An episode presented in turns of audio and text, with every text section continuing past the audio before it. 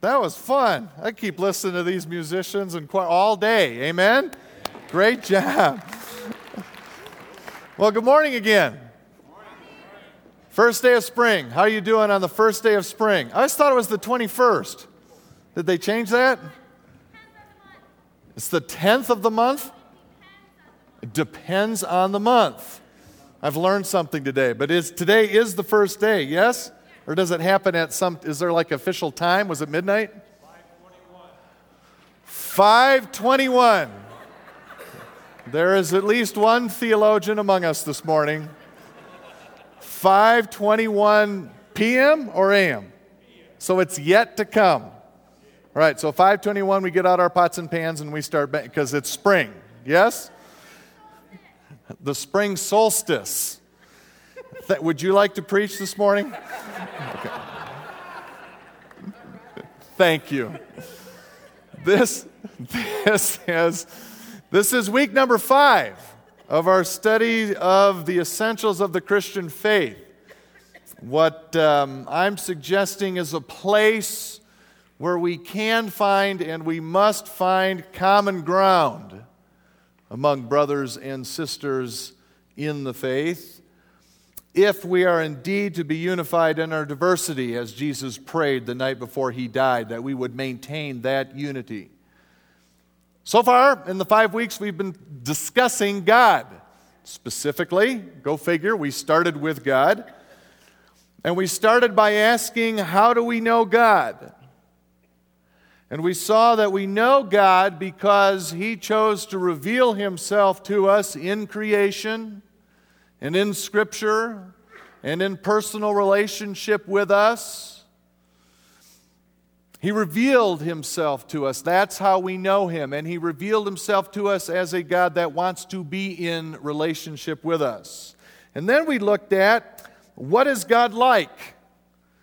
We looked at all of those attributes or characteristics of what is God like before summarizing them into two overall concepts. Remember? I suggested to you we could summarize those characteristics as God's greatness and God's goodness. God is great, God is good. Better yet, God is greatness. God is goodness. And finally, the last time we were together, we looked at the ramifications, the effect of his greatness and goodness, really. One effect is about him is that he is both immanent and transcendent. He is both intimately involved in every single moment of every single day, in every single person's life. He is that immanent. And he is also at the same time so different so perfect, so powerful, so unique that he is entirely separate from the creation that he made. And we even got to look a little bit at the Trinity along the way, right? And uh, we saw, among the other profound things that we studied, that God is like a banana. Right? And if you weren't here, you're thinking, oh boy, I don't know if I'm going to go to this church. That church, they teach God is like a banana. But he was, uh, He's like a banana, in a way at least. A banana is a fair illustration of the tr- uh, Trinity, I think, because as you saw, if you put pressure on the banana on the long end, it will always break into three equal but separate parts of the same substance, known technically as banana substance. And each part, fully banana, of the same substance exactly to the molecule as the other, but each part is fully its own. How many of you, how many of you followed your assignment, took the banana that I gave you or we gave you after service and you shared that Trinity illustration with someone over the past couple of weeks? Anybody? Yeah, quite a few this morning too. Some of you emailed me about those stories. I think one ended up in a food fight, but you know, that's okay. And maybe the rest of you, maybe the rest of you were so hungry after the service that you ate your illustration on the way to the car. Yeah, it's, the per- uh, it's one of the perils of edible teaching aids, or, or maybe longish sermons. I don't know. This morning, this morning we'll continue our Common Ground Essentials series by concluding our study of God in particular. Although we'll never quite escape the study of God, since God is life. But the question that I'm uh, putting out there for us to ask this morning is this one What does God do? What does He do? We've seen how do we know God? What is God like? And this morning I'd like to briefly look at what does God do? And oh my goodness, or more biblically, holy Moses. God does a lot. And there's many, many, many different ways that we could tackle and address that question of what God does or what does God do. Many approaches we could take. We could talk about, for example, God's sovereignty. And actually, we will, although I don't know that we'll use the word. We'll talk about it in a roundabout way this morning because the approach that I'd like to take this morning, I'd like to take the opportunity this morning to respond to easily the toughest question I ever get from kids and adults alike, especially from students. Recently, someone did a survey of a leading evangelical Christian college that is especially noted for the high intellect of both its faculty and its student body. And the same question that I'm about to give you that I always get from students too, that, that same question was number one on their list of the most difficult and vexing problem facing them in connection with their faith. And so, chances are that this is a question that, that many of us here today have either asked ourselves, or maybe someone has asked you this question. And I'll bet, I would imagine this same question is high on the list of those who don't know God yet or don't know Jesus as their Lord and Savior and, and even are hesitant to put their faith and trust in Him because this question in particular troubles them and is one of the reasons that puts them off. And this tough question takes various forms, but it goes something like this If God is great and God is good, then how can evil be present? If God is greatness, if God is goodness, then what's up with all of the evil evident around us? We saw a few weeks ago that God's greatness includes the truth that He is all powerful. And so, since God is all powerful, then you'd think someone all powerful, infinitely powerful, which he is, you'd think that he can prevent evil from happening, couldn't you? Wouldn't you? And if God is goodness, well, then he would never, ever wish for evil to happen. But there is rather evident evil all around us, isn't there? So, what gives? If God is great and God is good, then how can evil be all around us? Have you ever asked that question when something happens? Or had someone ask you that question when something happens in their lives or the lives of others? I imagine many today in Japan have asked that question. And many throughout history have asked that question. No one more than the folks in the Bible have asked that tough question.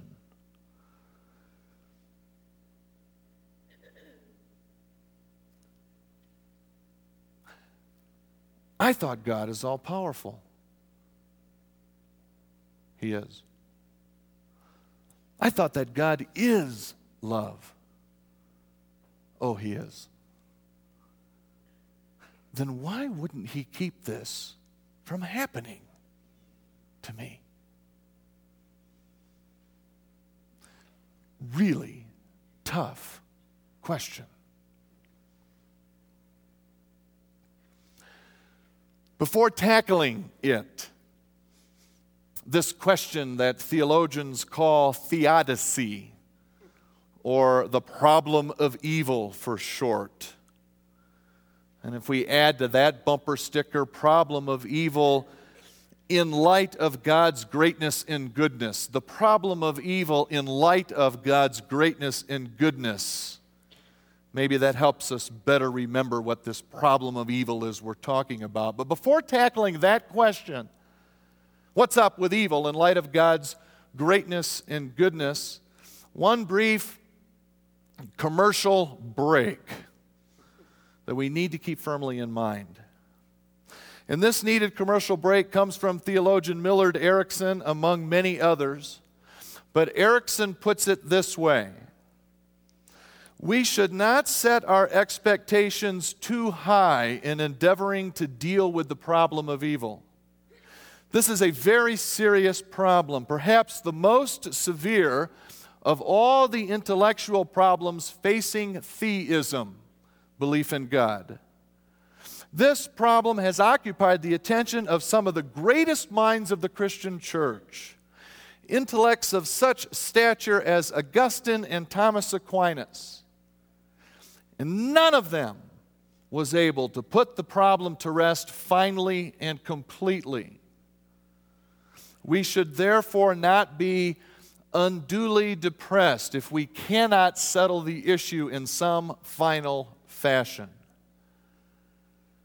Oh, that's great advice for us to remember on this and many other theological issues.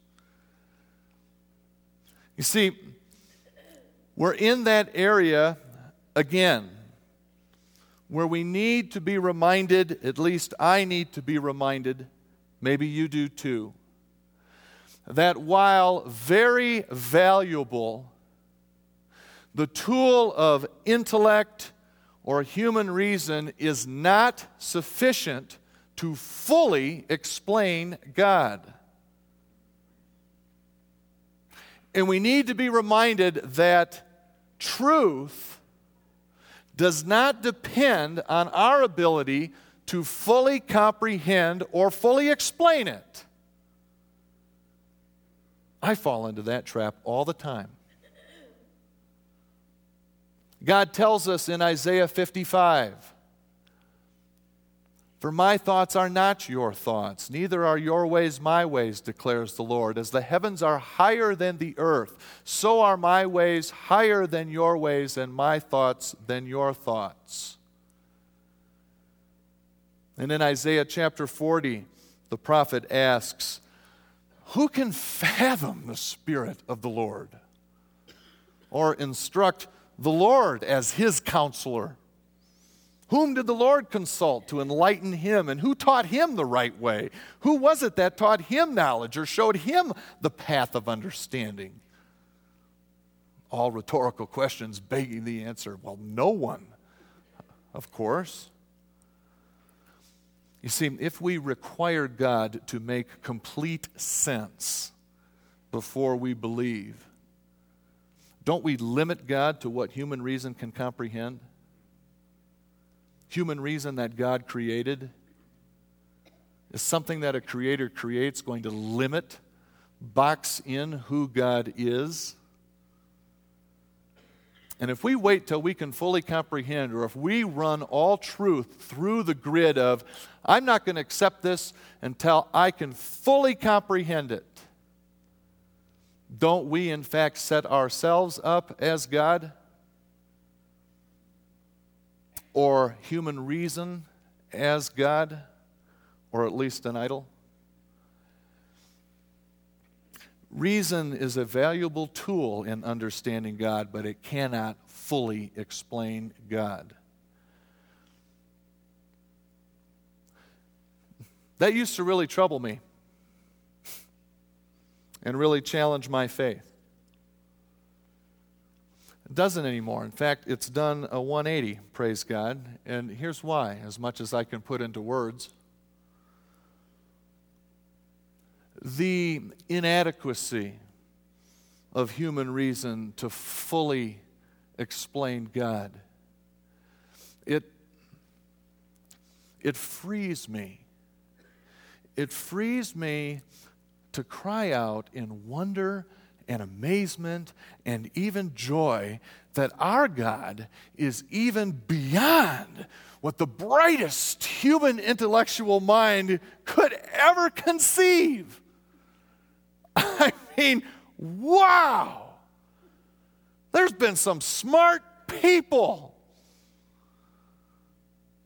And our God, how great and how good is our God? So great that the best, you take it and add it all together, the best think tank, the best human reason can offer, still falls way short of fully fathoming the glory of God.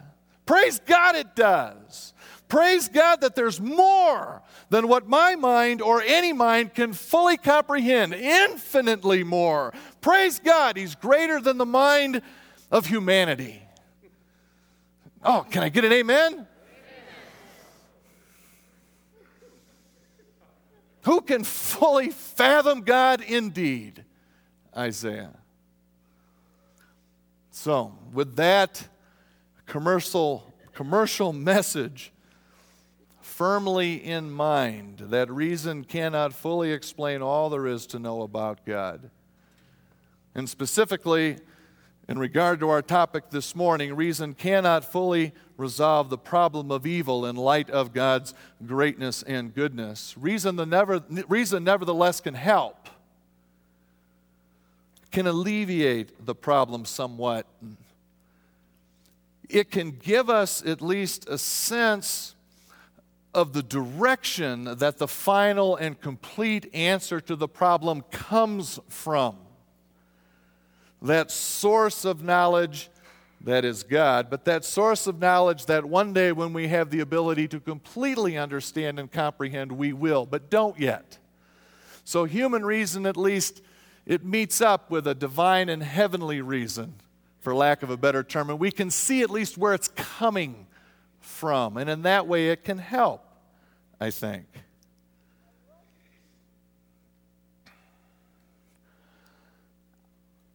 So, if you, like so many, including me, have ever asked yourself or have ever asked something like, if God is great and God is good, then how is evil still present? Here are some things, at least, I think that can be helpful in starting at least to explain the problem of evil. And I, my hope and prayer is that may help provide courage and comfort. First, and in my mind at least, probably foremost, is the issue of free will. We've talked about this one in the past, but it's been some time. And briefly, when when perplexed why evil persists despite God's greatness and goodness, despite his desire to defeat it entirely and his ability to do so, why it still exists, it helps me to remember that God made people with free will.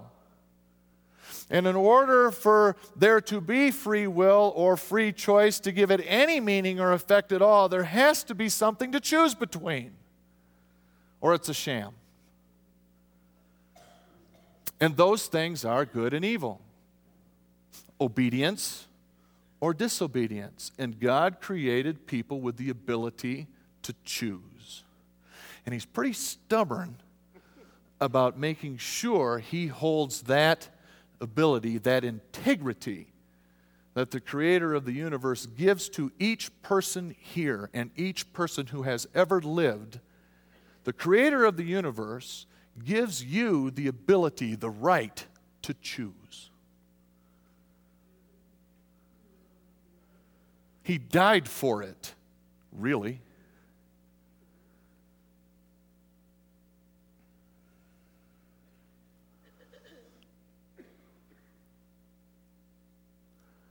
And so, for God to prevent evil right now, let's say on this first day of spring, He was going to celebrate this spring First day of spring 2011, I'm going to rid the world of evil right now. Well, he would have to make humanity other than it is right now, in effect, wouldn't he? he'd have to make us robots without the ability to freely choose or without giving us a choice. And God apparently felt that. He felt that for reasons that were evident to him, but that we can only partly understand. It was better to make human beings than robots. Some might ask in response to that, I know I have, maybe you have too, well, why did God create at all? Or why didn't He create a world without human beings? Or angels? Evil would have been avoided altogether, wouldn't it? Now, in a sense, we can't fully answer that question since we are not God. But evidently, God decided it was better to create beings capable of fellowship and love and obedience like angels and human beings, even in the face of temptations to do otherwise. Sometimes my students then ask me, well, why doesn't God just get rid of that evil right now? And my response is, well, for Him to get rid of evil right now would mean to rid the world of human beings. Because what human being doesn't ever contribute, at least in some way, to the evil in the world by some action or inaction or word or deed or thought? And so, oddly enough, ironically enough, when you first hear it, love is what keeps God from obliterating evil right now. And in Genesis 6, God promised He would never again wipe out virtually the entire human race as in the flood. And God can't go back on His promise. So He can't get rid of evil right now. And so the presence of genuine free will is one start, at least, at a response to the problem of evil despite God's greatness and goodness.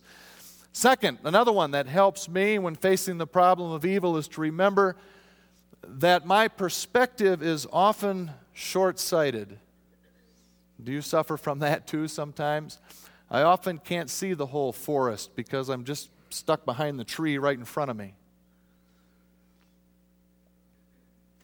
What I mean is that some things, at least, and this helps me with some forms of evil, but some things at least that, that I see as evil right now or feel evil to me in the moment right now may not, in fact, be evil in the long run. Or may not be evil to everyone, even right now. A couple examples of that a marathon runner may feel the burning pain in her lungs is evil, but in fact, maybe it's a necessary good to spur her on to finish the race well. How can the same thing be evil and good? Well, a farmer may see, see rain as good to water his crops, but the Colorado Department of Transportation may view that same storm as an evil because it washed out the road. And so, in trying to keep an open mind to a long term or big picture, that helps me at least to alleviate the problem of evil in some ways. Third, it helps me to remember that God did not create evil. He is not the author of evil. He only created a universe where humans, and angels too for that matter, he only created a universe with the possibility of his creation choosing evil. This one's a close cousin to the free will we just talked about. God made everything, remember? And then declared it ma tov, very good, no evil. Presumably, what happened next is the angel Satan and his angel followers rebelled. And Satan then tempted Adam and Eve and stirred within them that desire to sin. So God didn't create evil, he merely created the option. And lots and lots and lots of evil in the world today is caused not by God, but by people choosing to disobey God. I get caught all the time in the evil from the consequences of my own choices. Do you? Or I get caught all the time in the evil consequences of the choices of other people. Do you? Or the evil of a fallen world that soon will take the form of weeds in my lawn? and more serious things too, like disease and tidal waves and earthquakes. We get caught up in those too, yes? So it helps me to remember that God didn't create that, He only created the option. Next, and this one's huge for my comfort and encouragement when facing evil. I hope you find it helpful too. It helps me, it helps me to remember that God Himself stepped in and became the ultimate victim of evil. One theologian puts it, puts it this way It is remarkable that while knowing that he himself would become the major victim of the evil resulting from sin, God allowed sin to occur anyway. The triune God knew that the second person, the second person in the Trinity, Jesus, the second person would come to earth and would be subject to numerous evils hunger, fatigue, betrayal, ridicule, rejection, suffering, and death. And he did this in order to negate sin and thus its evil effects. And I love this phrase God is a fellow sufferer with us of the evil in the world. And oh, I find that comforting when I'm suffering from evil. And consequently, God's able to deliver us from evil. What a measure of love this is. Anyone who would impugn the goodness of God for allowing sin and consequently evil must measure that charge against the teaching of Scripture that God Himself became the victim of evil so that He and we might be victors over evil. It's a great encouragement to me that God suffers along with me when evil affects me and of course, that he himself came and took it all on Calvary in his suffering and death on a cross. Last is the promise of the life hereafter. There is no question that this life is full of injustice and innocent suffering. But Christianity teaches, and it's unique in this way Christianity teaches that there will be a day of reckoning a day of judgment and a day of vindication where every single sin that has ever been committed will be recognized and the godly completely vindicated. Evil will be justly punished. And eternal life will continue for all who have responded to God's loving author, offer. There will be hell to pay for evil and for the evil one. Literally. And perhaps that helps us when we remember that nothing happens unknown to God in a corner somewhere. Every tear that has ever been shed due to sin in a fallen world will be completely vindicated and addressed. At this point, I might get the question from someone how could a loving God ever send anyone to hell? While we haven't the time to fully discuss hell, maybe one day we will, I'll offer this much in response to that question. We need to remember, as we've mentioned already this morning, that sin, sin is a person's decision to go his or own way rather than to follow God. Throughout life, a person says to God, in effect, Leave me alone. Hell, the absence of God, is God's simply giving that person at last what he or she has always asked for. In my opinion, it is not God, but one's own choice that sends a person to hell. Now, while I find these things helpful, I hope you do too in dealing with the problem of evil Well, I find them helpful. You know, they're mostly helpful, aren't they? On an intellectual level. Such is unfortunately too often the, the nature of theology. It is by definition the study of God, and this is largely how we study. And so theology in this respect is it's largely the attempt of that imperfect tool of human reason to explain the things of God. And don't get me wrong, it's a worthy and necessary endeavor. That's good. James tells us consider joy when evil happens to us. Doesn't help doesn't tell us to feel joy or throw a party over evil things happening but encourages us to think about joy. Consider is a Greek thinking word. Brief tangent here, but while we're on the topic, English translations inexplicably add the word it there in James. They translate the Greek consider it joy. The NIV, I think, thankfully still puts the it in italics to tell you that it isn't there in the original Greek. That Greek verb normally, if ever, does not need an object. A far better translation, in my opinion, is consider joy, not consider it joy. God would never ask us to dance and sing with joy when something terrible happens to us or someone we love. And so, this is one of the poorest translations, in my opinion, given its ramifications in the entire Bible in my opinion.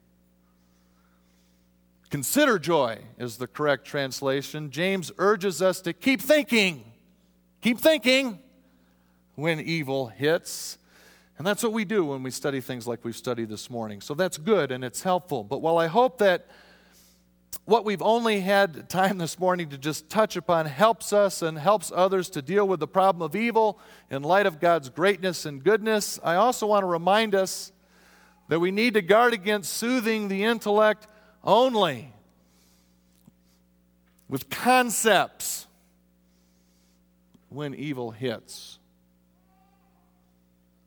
What I mean is this if someone comes to us, if someone comes to you wrestling with the problem of evil, their intellect may not be the only thing that's wrestling with the problem. In fact, it may not be their intellect at all. Instead, they're hurting. because they can't figure it out, maybe, but also likely, if not certainly, emotionally, physically, spiritually. Suffering evil hurts in real ways at every level, not just because we can't figure it out. Maybe they're under attack from the spiritual realm around them. So often, a better response to the problem of evil in the world isn't to try and understand it intellectually, but a better response to the problem of evil is to do everything we can to lessen the problem by confronting evil, defeating evil with good in Jesus' name. When something awful happens to someone, better to do all we can to help them in their pain by providing for their needs rather than only explaining to them that the pain your pain is the result of the necessity of free will, for example. That's where theology can utterly fail. And it's not really theology that fails, it's our use of it or our lack of using it to its full extreme, which involves action too. Be careful. I need to be careful of satisfying of responding to the problem of evil by only attempting to alleviate my intellect's need to know only. Instead, bring comfort to someone suffering evil, or seek comfort from God or from your brothers and sisters in Christ, others when evil happens to you. Humble yourself to do that, to receive it. It can take humility sometimes. Empathize with people, cry with them, sacrifice your time and attention and resources to help heal them. Pray for them. Battle on their behalf the spiritual forces that may well be coming against them. Give them food, give them clothes, give them something to drink, give them your ears, and listen. In a word, love them. Because this is what God does. He loves people. And so he tells us to witness who he is by loving them too. Go figure. God's love takes so many forms. He protects them, He encourages them, He helps people, He provides for people, He empathizes with people, and yes, He informs them of the truth too. Many times, not to the satisfaction or full satisfaction of our intellect, but hopefully in ways that help. But we are the hands and feet, not just the head or mind or intellect of God in His plan. And the heart of God ought to be evident in us. This is one of those areas where Job's friends utterly failed him, isn't it? I've never heard this taught. I'm sure it has been. If not, maybe it's wrong, but consider with me have you ever noticed that the only comfort they offer is counsel? Words, explanation. Um, you know, thanks, guys, but it hurts. Do you even care? How is it that not one of you have asked me about even one of those 10 kids that I just lost?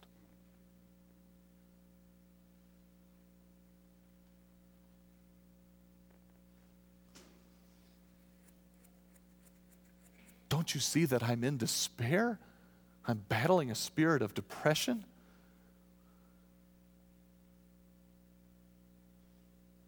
Did any one of Job's friends offer him food, medicine, prayer? Give him a few of their own cattle so Job could get started again? Did any of them express empathy for a grieving father?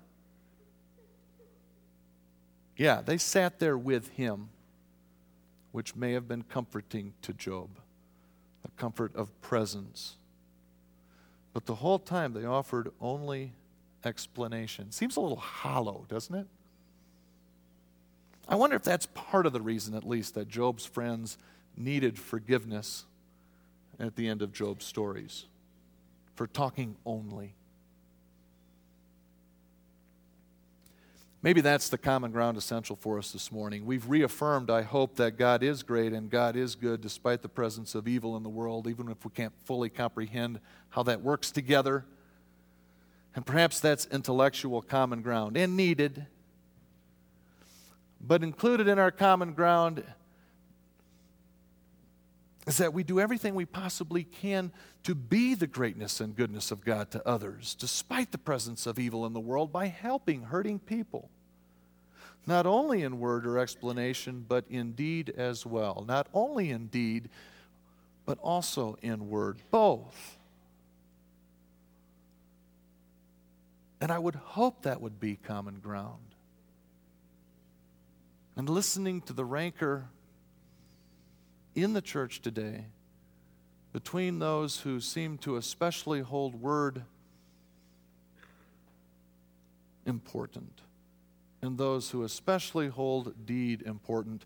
And to hear them talking about the other as if the others don't care about word or deed, I, we need both. I think is an essential common ground.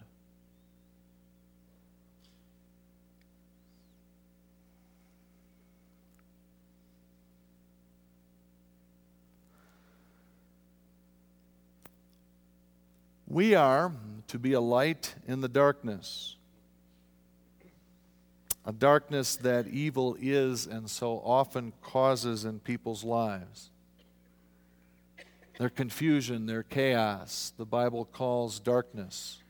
And we're to be a light. Speaking of light, you were each given one when you came in this morning, right? If you didn't get one, you can get one on the way out. Go ahead, take out your lights. Now, yeah, so you already turned them on. You don't so you get a light. It's like one of the hardest things in the world, isn't it? Although some of you some of you immediately turned it off. It's like, well, no, you don't have to. Isn't that something about a light? You get a light, you go, how many of you, when you took that thing out of there, first thing you did? Everybody, right? Someone in the early service, uh, before the service, you know, I, I, walked in with them and I saw them take it and they went, whoop. And I went, well, you, just, you know, you have to turn it on. And the, and the guy said to me, well, that's like light. If you are light, you just have to turn it on. And I thought, that'd be a great sermon illustration, but it's not what I'm doing today.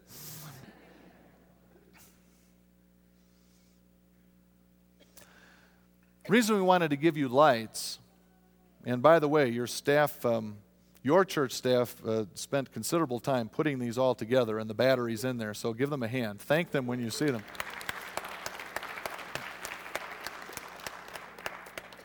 I think I've got carpal tunnel in my wrist as a result of unscrewing this thing. But, but we wanted to give you something. I wanted to give you something that, you know, you could add to the little knickknacks and takeaways we've been giving you. I, are they like all in one place or are they scattered to the four corners of the earth over the last couple of years? I got these red and blue crystals yet, like all over my house. They're, I'm reaching in the couch, I red and blue crystals. I thought, Put it on your nightstand, put it in your car. Maybe it fits, uh, you know, in one of your little pen, pen holders, although it's kind of thick. Whenever you see it or whenever you use it, maybe you'll think of how it is that we know God. Maybe you'll think what God is like. And maybe you'll think, what does God do or what should we do about the problem of evil? Because all the answers can be summarized in be light. Isn't it interesting that uh, light is the very first thing that God created? Third verse in Genesis, couldn't wait to do it. In the beginning was God, blah, blah, blah, hovering over the waters. God said, Let there be light!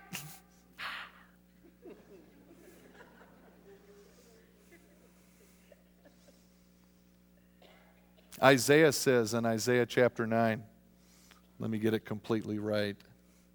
The people walking in darkness have seen a great light.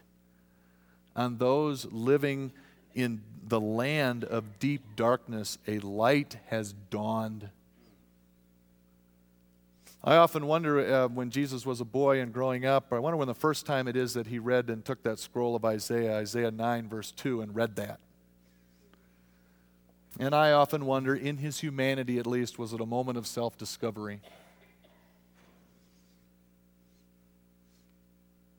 He read that messianic passage about the Messiah being light, and I wonder if at some point went, oh,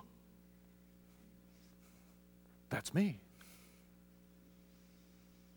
I am the light of the world, which he later told his disciples.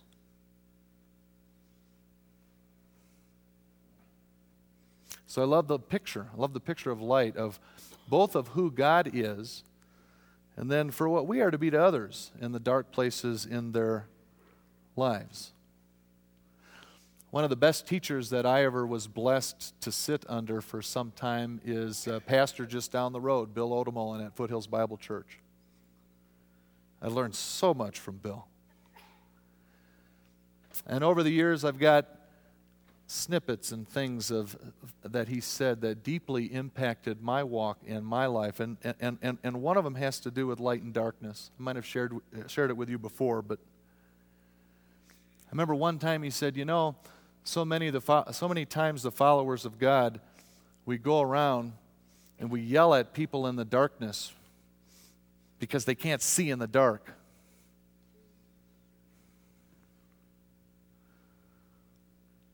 And then he said, Well, of course they can't see in the dark. It's dark in the dark. What good does it do to yell at them? Instead, be light. So they can see.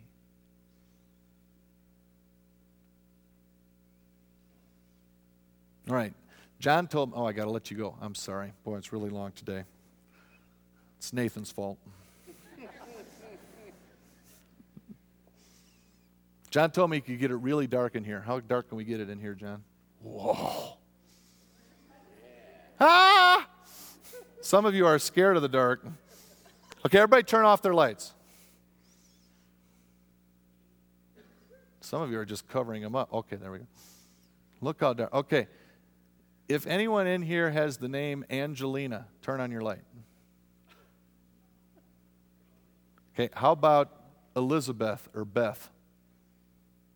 Oh, hold it up high. It's her middle name. That's okay. Okay, now as you all look around, okay, well, let's do it this way. Just look around. Okay, anybody who has a birthday in March?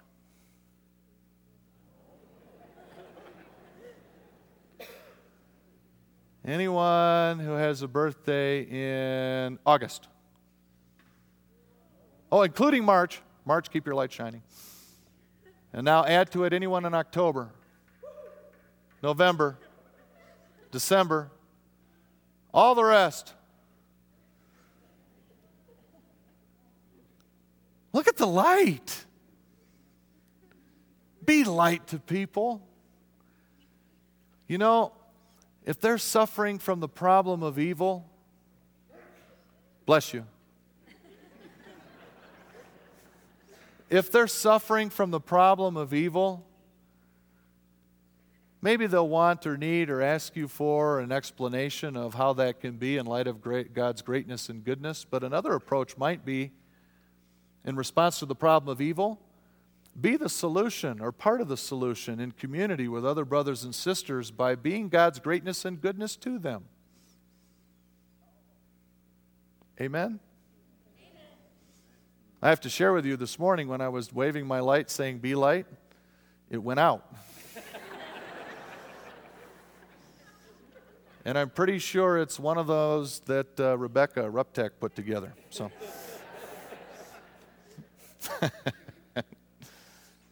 All right, would you stand, please, for God's benediction? You can keep your light shining if you like.